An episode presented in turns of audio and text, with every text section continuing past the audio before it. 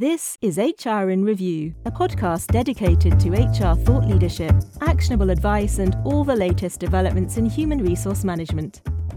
Welcome to another episode of the HR in Review show. Hello, this is Bill Banham, your guest host today. And joining me on this episode is James Hems, head of HR, people, and culture over at Bluewave Technology. Uh, I'm also delighted to say that recently James joined me and the team at uh, Disrupt HR Cambridge, and he's now one of the co organizers. Hey, James, welcome to the show today. Hi, Bill. Great to be here. Thanks for having me on a Christmas month in December. Yes, yes, we're recording this episode in early December, so it's uh, getting dark out there, and it's certainly a bit chilly, listeners. Uh, James, beyond my reintroduction there, why don't you start by taking a minute or two and telling our listeners a bit more about yourself and what do you get up to over at Bluewave Technology?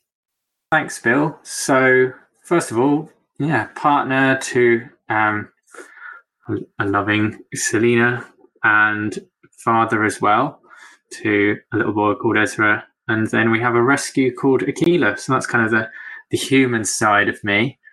And then in the professional world, um, as you mentioned, head of HR, people and culture at Bluewave. And for those who are just wondering who on earth Bluewave is, we work with Salesforce as a consulting partner. So helping organizations of all shapes and sizes all across the world with everything from sales and marketing to communities and all sorts from charity to the private sector, really. And then my fun task is trying to keep what is a fully remote organization connected together, engaged, productive, and really a big part of the remote side is their physical and mental well-being up as well.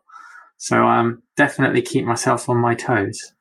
Okay, so you told me a little bit about yourself and uh, the mission over at Bluewave Technology.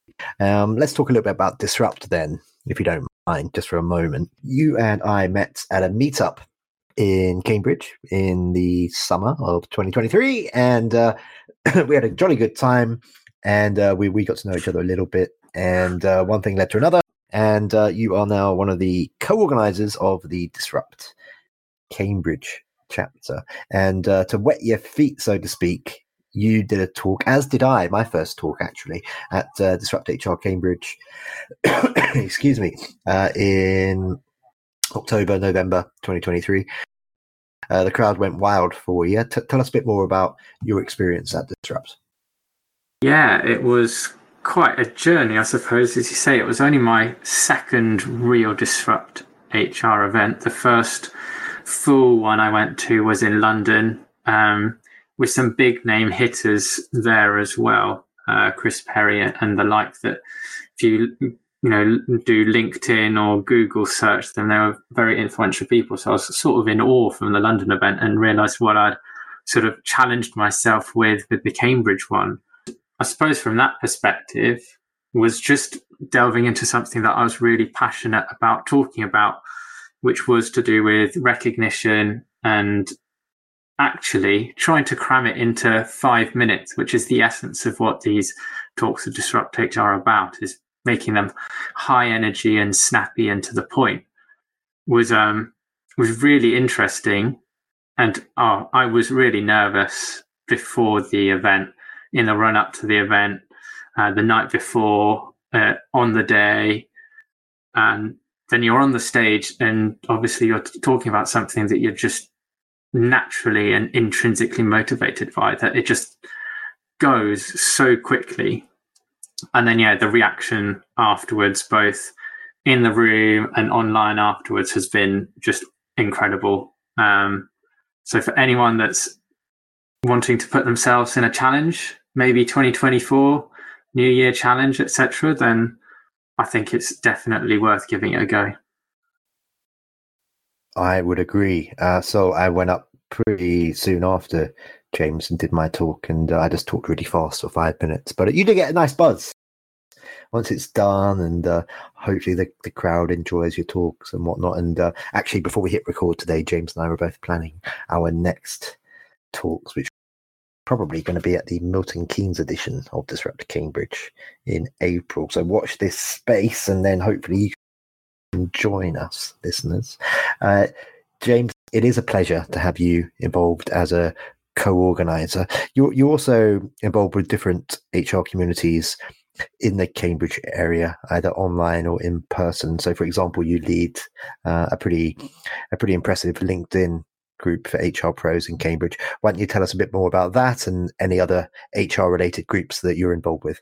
Sure. Um, so the LinkedIn group, simply called Cambridge HR, I was an adopter of. Um, it originally sprung up some years before I even was an HR professional, uh, would you believe? And I really stumbled upon it as a result of the lockdowns and moving to remote work and really realizing I really wanted to connect with other HR professionals um, and realistically people that I would then be able to meet in person. So I stumbled upon it and found out it was a little bit dormant and following that process and stumbling upon Disrupt HR and some of the other groups, I've really been trying to drive, uh, I guess, rejuvenate such groups so that we have some of these in-person interactions. And the virtual world is is fantastic and the digital world has has really evolved um, but i do enjoy that in-person interaction and so being able to breathe new life into these networks has um, been something that I've really enjoyed putting my energy into. Um, so if anyone does want to stumble upon it, so it's a good drop-in area to then sort of find out who else is in the region. Um, and then from there, we tend to signpost other events that are taking place, whether it be Disrupt, HR Ninja, or any of the like, typically that are happening free and for the kind of HR professional community so that we have the opportunity not to just work in our silos in our organizations, but genuinely have a chance to lift up our heads and find out what other people are up to. This edition of HR in Review is a special guest episode brought to you in partnership with our friends at the North American based HR Chat podcast, a podcast focused on interviews with HR, talent, and tech experts. Excellent. Thank you very much. Okay, so you are an HR practitioner uh, working for a cool tech company. And unlike a lot of tech companies out there at the moment. You guys are hiring, which is amazing to hear. Uh, can you can you share any of your experiences of the hiring process for you guys at the moment in terms of the quality of candidates you're able to attract? What are some of those challenges when looking for candidates? What what are some of the challenges and opportunities during the recruitment and onboarding process? Anything really there that you'd like to share? The first piece I think there is to your point that we are hiring, which, as you say, is in some respects bucking the, the bigger trend um, that's taking place in, in our tech environment. And as opposed to that, that's actually something that's come out of being maybe a little more cautious during, I guess, the, the first couple of years in the 2020s. And that's meant that we are then growing our headcount as our business grows rather than growing headcount on the anticipation that our business will grow. And from that perspective, it has kind of two things, which is there's a lot of people that have been um, a little bit burnt over the last couple of years. So they're a little bit more cautious during that kind of recruitment and attraction process. Um, probably asking some more deep questions about sustainability of the business, what trajectory is the business on? Um, where before, you know, people would just say, "Oh, you're hiring, fantastic, good to hear." You know, what's the job? How much does it pay? So, kind of, people are asking more, more depth with their questions, and then from our side as an employer, it does mean that we are having to ask a few more I guess, character based questions because it's not about just can you find the right individual from a skills perspective, but are you finding the right individual from a personality and character perspective? Because we are fully remote and that comes with a lot of autonomy and a lot of flexibility and a lot of freedom and trust. And so to continue to be as productive, as effective as we are, that trust is definitely a two way street. And um, hiring the right person and not just the right skills is really important to that perspective. And I don't think that can be underestimated. It's very easy for someone to sort of have a really good CV, tick all the boxes from the kind of attributes and accreditations. But it, when it comes to day one, working remotely, you need to be self sufficient. That's uh, a skill set in itself, but it's a lot harder to sort of cull out during a recruitment process. If you have any comments on the HR in Review podcast, would like to suggest a topic or speaker, or provide other feedback, you can contact us using the email podcast at hrreview.co.uk. We look forward to hearing from you. Any gen- generational differences that you've noticed in the hiring process, James? Uh, we talk about this on the show quite a bit. Some of our guests have strong opinions about this. Others say, nah, they're all essentially the same. Uh, do you see any big changes, differences between, say, uh, Gen Zers and millennials in terms of what they want from a job, what they want to connect with, what what the uh, what the motivations are for joining a particular company? There are some. I mean, if you kind of scratch all the surface and get to the absolute core of it, then people want to have a role that they feel is purposeful, where they feel valued, where they work, uh, where they feel what they do has a genuine impact. And those things are broadly going to be the same across the entire demographic spectrum. I'd say some of the pieces that are differing is where someone is particularly an experienced hire, they've gone through a lot of that career development and learning process to become at the kind of expert level or master level of their profession. And in that guise, they are not necessarily in a learning phase of their career. And they might be, in fact, in a phase where they may be seeking to coach or mentor others. Um, although that's not necessarily the case with all in, in some positions due to the bigger kind of life and work commitments, they're more in a position where they are really seeking to be able to do the job, do it well, and then sort of close it close it down, shut the door, so to speak, and then and then continue on with their personal life. Um, whereas, as you say, millennial Gen Z, um, what we're seeing is that ask and request of what is that training program? What is that career development pathway?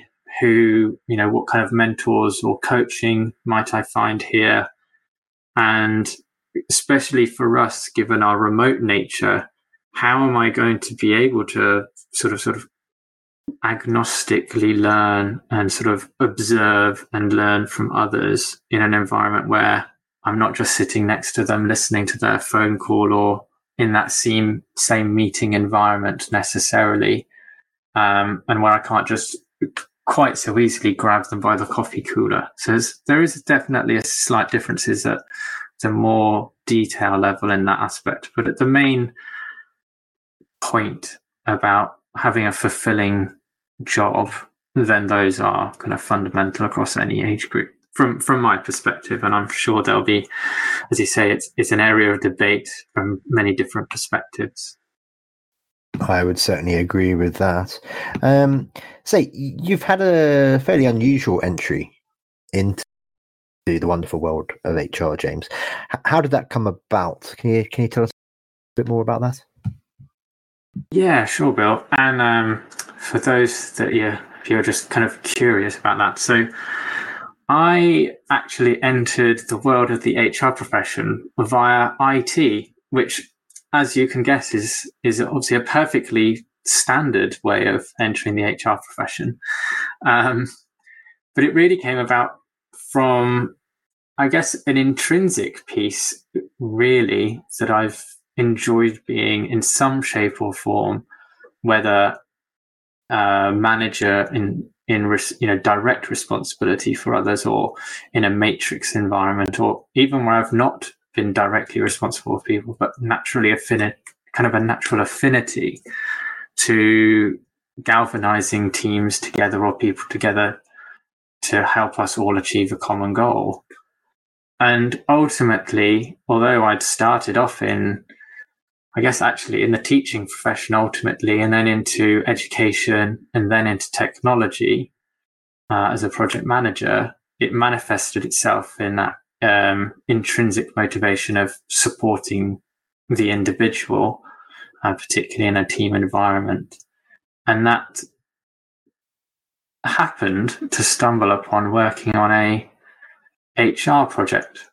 And that combination of HR and having that IT, although they seem quite at odds to each other, you know, sort of the, the numbers, the black white of technology, ones and zeros, and the very uh, emotional intelligence side and the very grey areas of people happened to just really gel when I was kind of working with them. And that led to the opportunity of joining the actual HR profession in a employee experience and, and benefits role, which probably makes sense really. The benefits area is kind of quite black and white, very numerical, analytical, um, delivery of projects.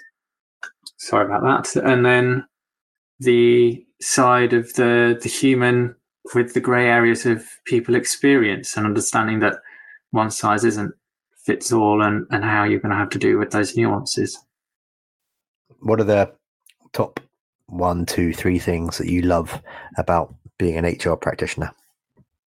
Have to say the variety because you're not going you have your projects and you have your business as usual as you have with with many other roles um, that you'll find in, in the, the world of work but you but every person is different and you don't necessarily know what that person might ask of you next whether it be help whether it be advice whether it's um, directly about themselves or maybe a colleague where they're seeking how do I give feedback to someone else or an issue that's arisen. All of those things, there are so many variables that that unpredictability, unpredictability leads to that kind of variety and that challenge. And yes, following on from that, because of all of those variety and challenges, then those experiences you have are really unique um, and they're not going to sort of uh, blur and repeat, and rinse, uh, rinse and repeat as they are in maybe some of the other professions where you're kind of doing the same turnkey kind of role over and over again, just maybe applying a different color coat of paint or, or something. And all of that comes to then an element of when you do achieve and deliver something, those outcomes are human they're not sort of just, hey, we completed the project, you can now turn the machine on, the machine works. Um, the end result is is often quite emotional um, for the for the person you're helping, and so those things together just just make the HR profession one of the fantastic ones. And on top of all that, it is going through. I think it's quite commonly phrased a transformational period. We were going through a, it was kind of a, an administrative to begin with, and it became kind of more managerial and operational. And then it's moved into its strategic, but now it's going from strategic to transformational and really becoming a driving force of how businesses aim to be successful long term rather than simply an execution of the wider business trying to achieve business outcomes. It's now part of that business transformation. So I think that's really the opportune moment to be joining the HR profession. Follow us on Twitter at HR Review or join us on LinkedIn and Facebook. Exciting times, listeners. There we go. Uh, okay, the next two questions that I'm going to ask of you, James, are questions that we ask of all of our guests on the HR in Review show. Okay. The first one goes as follows If you could pass on one crucial lesson that you've learned in your career in one minute or less, what would be your top tip for HR pros and leaders? Go. So, in that hiring process, my biggest one is taking a step back and really understanding what is the real attitude, behavior, and characteristics you want from the individual that's going to be performing that role. Because particularly in the tech space, it's very easy to see, as I mentioned before, from a CV, whether someone has those computational and technical skills or if they've done certain experiences. But what you really want to discover, particularly now we're talking more about companies having values, mission statements, purpose statements, and culture. Is that person aligned to your mission, your purpose, your culture? Are they adding value from those perspectives rather than simply helping to fill a gap in your organization? And so that's the piece I would really strongly advise is make sure as part of your recruitment process, you're asking questions around someone's individual, who they are, and not just what they can do and why they want to do it at your company so that you're really finding out are they aligned to those cultural and value pieces, not just they can do this job, therefore they should get the job. Yes, we hear this a lot on the show. It's about skills based hiring and culture fit. Okay, the next question, and you can take over a minute on this one, maybe up to two minutes. What about that? Uh, here we go. Uh, what is the single biggest change, James, that you think will happen in HR and leadership over the next five to 10 years?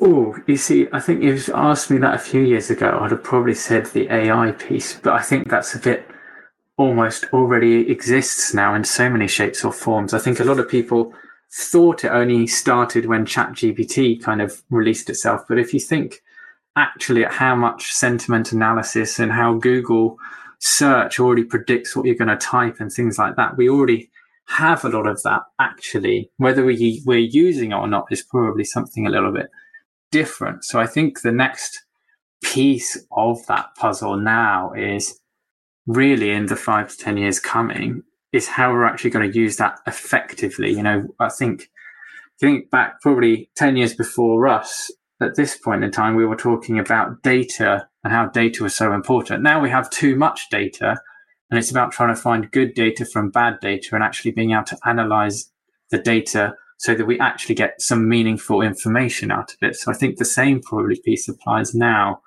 with the kind of AI space. We've got AI startups um, coming out out of our ears, left, right, and center. But it's now trying to figure out which ones are the actual good pieces of AI that we can actually use effectively, so that they actually add to our value in the HR space and aren't sort of distractions and funny, shiny pieces of technology that we think are cool, but really don't actually do anything for us.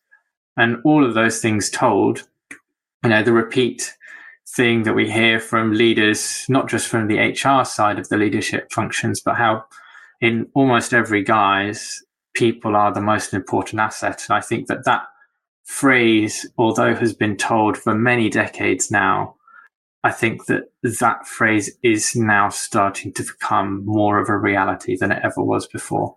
And I think that will continue to, to be the piece that aligns more and more.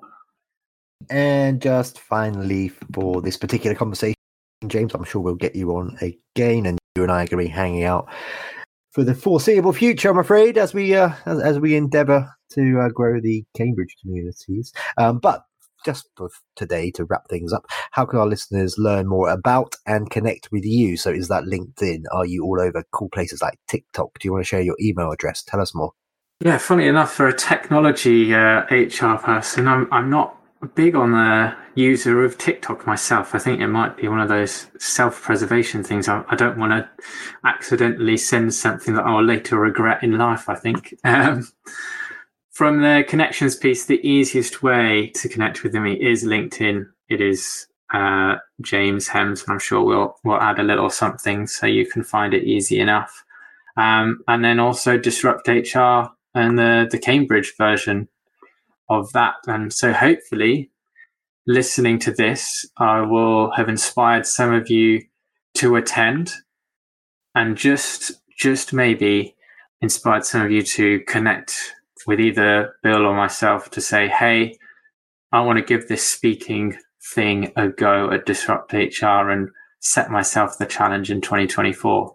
So from that perspective, I look forward to meeting you, supporting you in your five minute speech, and let's bring on 2024.